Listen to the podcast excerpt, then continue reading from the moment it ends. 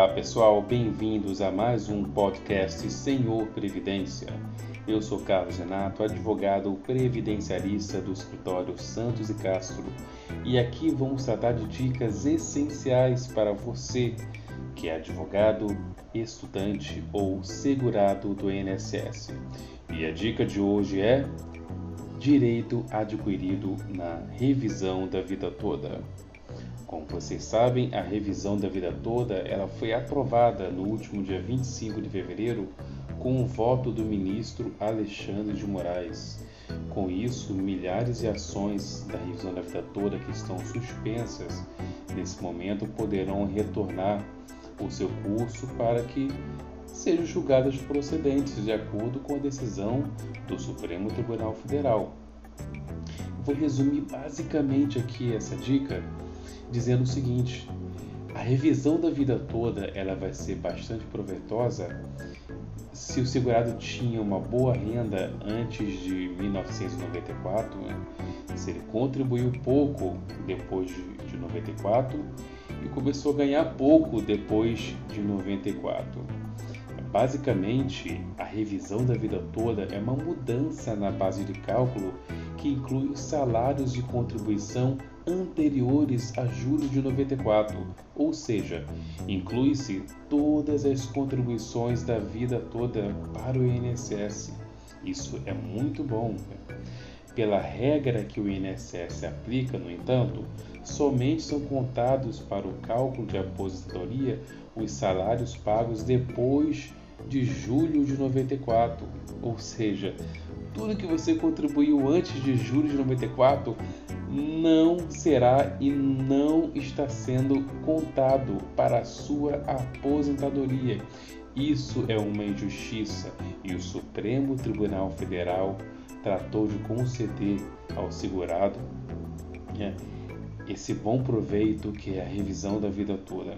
Esse tipo de cálculo feito pelo INSS, desconsiderando os valores anteriores a julho de 94, não é vantajoso para o segurado.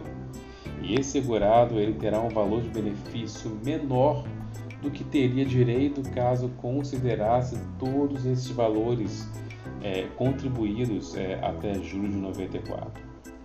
Tá? Para você saber se tem direito à revisão é muito simples.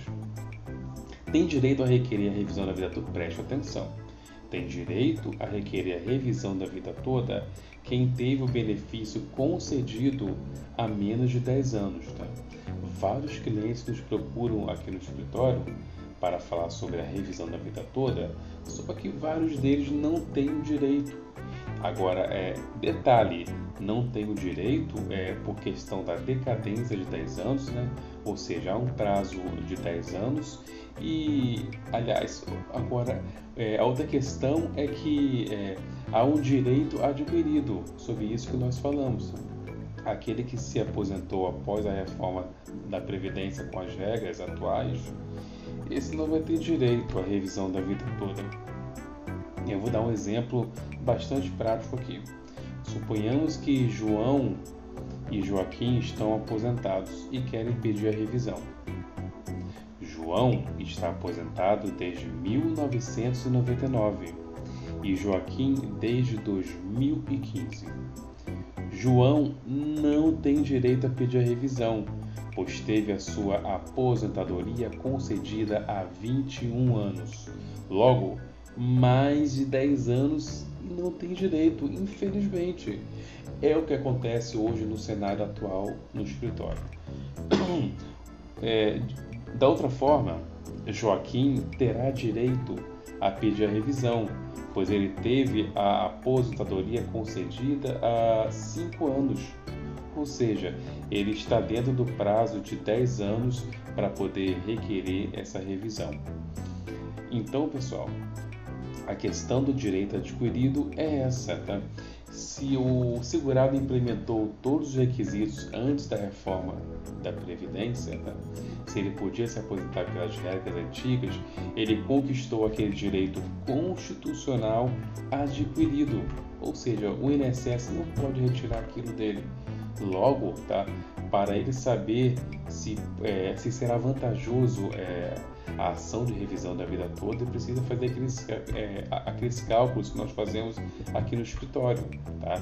E sendo assim, ele vai ter direito a um acréscimo na sua aposentadoria e um valor retroativo. Há causas aí que, de quase 500 mil, causas de 200 mil, então é uma ação bastante interessante para aqueles que já implementaram o prazo do direito adquirido antes da reforma da Previdência.